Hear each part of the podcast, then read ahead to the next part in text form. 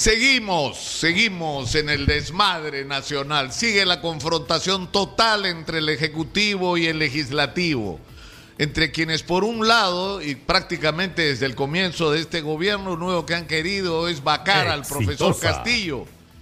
Y en el otro lado está un Ejecutivo que ya decidió poner sobre la mesa o abrir la puerta para el eventual cierre del Congreso solicitando cuestión de confianza.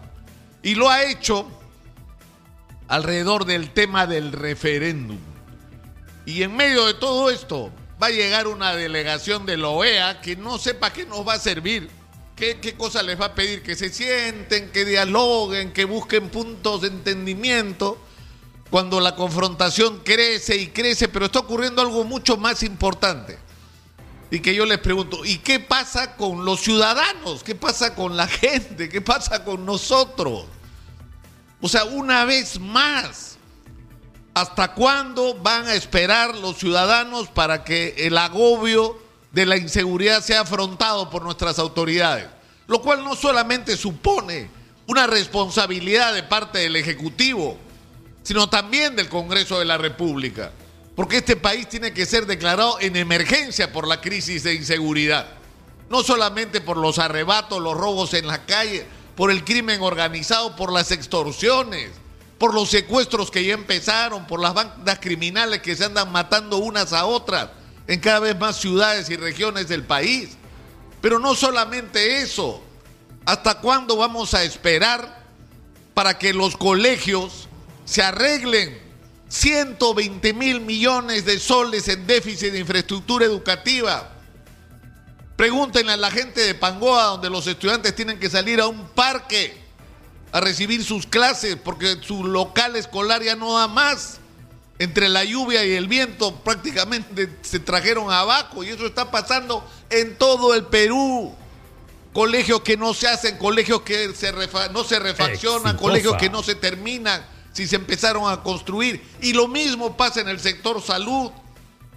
Sigue el primer nivel de atención abandonado, siguen los hospitales que se empezaron a construir sin terminarse y que están terminando costando varias veces lo que debieron costar según los presupuestos originales, mientras la gente tiene que hacer cola otra vez para las citas y tiene que enfrentar que no hay camas, que no hay profesionales suficientes, que no hay reactivos para las pruebas, que los equipos están malogrados, entonces tienes que cruzar la pista frente al hospital para pagar de tu bolsillo golpeado la curación tuya o de tu familia.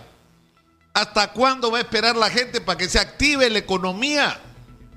Para que se ponga en movimiento, para que se gaste el recurso público que tenemos de una manera correcta y no tramposa, trafosa, coimera como lamentablemente ocurre en todo el país, en todos los niveles del aparato del Estado.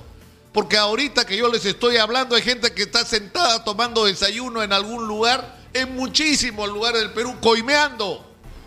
Funcionarios con empresarios que quieren ahora coimeando. Eso los está con nuestra plata. Entonces yo le pregunto sinceramente, ¿hasta cuándo vamos a esperar? ¿Hasta cuándo vamos a esperar para, para que se pongan a hacer lo que hay que hacer? ¡Ey! Presidente Castillo, señores congresistas, tenemos cobre. Se han enterado. El mundo quiere cobre, pero el cobre enterrado no vale nada. Y estamos perdiendo tiempo cada día que perdamos en no desarrollar los proyectos de inversión minera. Es tiempo y plata perdido para el futuro de los peruanos. Estamos parados en inversión minera. Y hay una incertidumbre total de quienes deberían estar metiendo dinero en este país y no lo hacen porque no saben qué es lo que va a pasar. Y esto es responsabilidad de ustedes. Y para terminar, ¿quieren referéndum? Vamos pues al referéndum. ¿Qué tal si vamos al referéndum? Y como decía yo el día de ayer, le preguntamos a la gente, ¿y qué tal si se van todos? ¿Qué cosa creen ustedes? Señores del gobierno y del Congreso, ¿qué diría la gente? ¿Qué cosa creen ustedes? Que la gente va a decir, no, yo estoy con el gobierno y, contra el Congreso, o yo estoy con el Congreso contra el gobierno. No, señor. La gente está harta de todos ustedes. ¿Quieren referéndum? Vamos pues al referéndum. Y comencemos por preguntarle a la gente si no se deberían ir todos.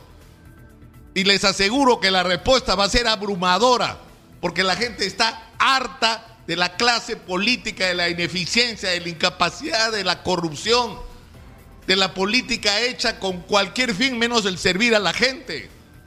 Vamos pues al referéndum. Los reto, señores del Congreso y del Ejecutivo. Vamos al referéndum. Preguntémosle a la gente a ver qué pasa. Soy Nicolás Lucar. Esto es Hablemos Claro. Estamos en Exitosa Perú, la voz de los que no tienen voz, transmitiendo hoy desde Piura. Porque el Perú, señores, no es Lima.